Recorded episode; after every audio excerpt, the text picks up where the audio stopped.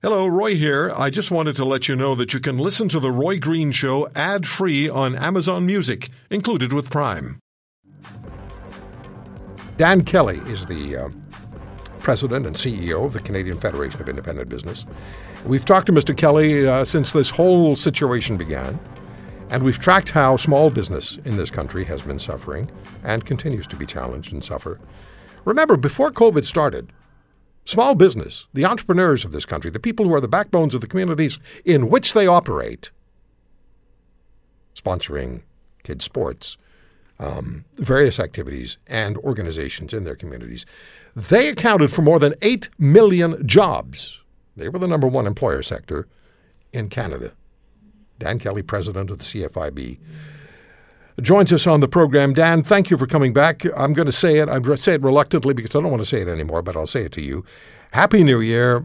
And when, when we look at the provinces, particularly in which we broadcast, so Ontario, east to west, Manitoba, Saskatchewan, Alberta, British Columbia, what's the reality for small business across Canada and particularly in these provinces? Well, look, some of the provinces are working hard to try to keep businesses open. But all provinces have put in place fairly significant and biting capacity restrictions uh, for businesses. So in most provinces, uh, activities like like indoor dining, uh, like going to the gym, that is restricted to a 50% capacity restriction. In some provinces, BC has actually uncharacteristically cracked down pretty hard. They've closed gyms altogether in that province. But none of the five provinces, uh, Ontario West, has gone as far as Ontario, and that is to put in place blanket lockdowns once again. In Ontario, uh, as you and I both know well, uh, now we have not just capacity restrictions for, for some, like retailers, but gyms, indoor di- indoor restaurant dining, once again completely closed. We have arts and entertainment businesses completely closed once again to indoor traffic. And that means that for some businesses in parts of Ontario, they have been already closed down, if you can believe it, for over 400 days since the pandemic began, and now the clock is ticking once again.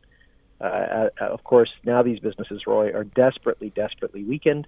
Whether they're being restricted, uh, businesses across Western Canada and Ontario are being restricted either through lockdowns, capacity restrictions, but many businesses are telling us that it's just the fear over Omicron that, that governments and public health officials have, have worked hard to, to create that is causing many consumers to stick home. And, and that, of course, is killing businesses along the way.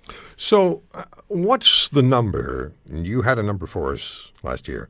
What's the number of small businesses in this country, Dan, that is ready to fail?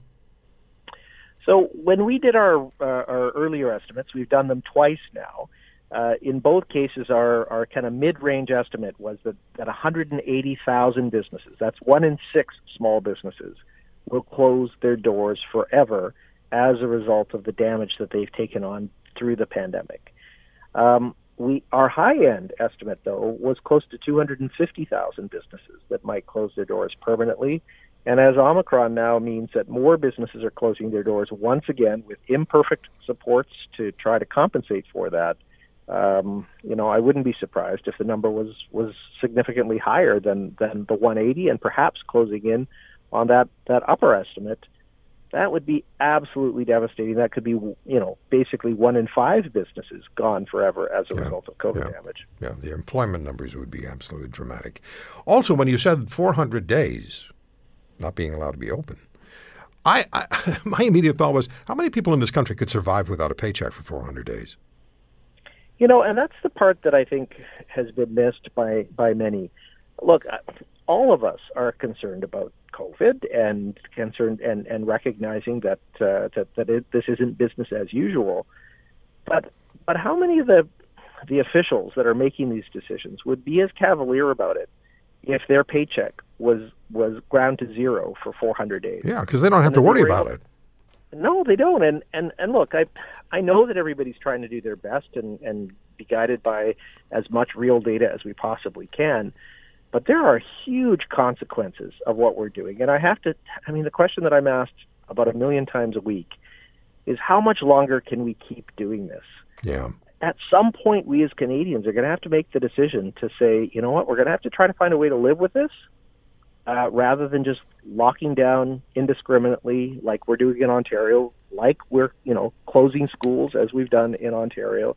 Other provinces and jurisdictions around the world are finding other solutions to try to keep the economy going, to try to keep kids back in school, and deal with the COVID threat at the same time. But gosh, uh, certain parts of Canada, particularly Ontario, have been lockdown happy and have pressed that button time and time and time again, so, keeping businesses in this purgatory, never letting them recover. So, is there a range of response? And you'd think after almost two years they'd have figured out a, a methodology to deal with this. Is there a range of response really A to B when it should be A to Z? I mean, do, are, have they narrowed themselves? Have they created a crater for themselves that they just jump into at the first uh, suggestion that something uh, is, is, is, is on the horizon? You know, let me just expand on that for just a second, if I may. The Premier talked about, Premier, Premier Ford of Ontario, talked about a 50% capacity in, in retail outlets and malls. So I, I tweeted out, how does that possibly make any difference? How is that how is that better? How does that hold Omicron at bay? And other than a few days just before Christmas, Dan, when I'd go to malls, they weren't at full 50% capacity even then. So what do you do? Uh, you say we're going to hold you to 50% capacity when you're not even at 50%?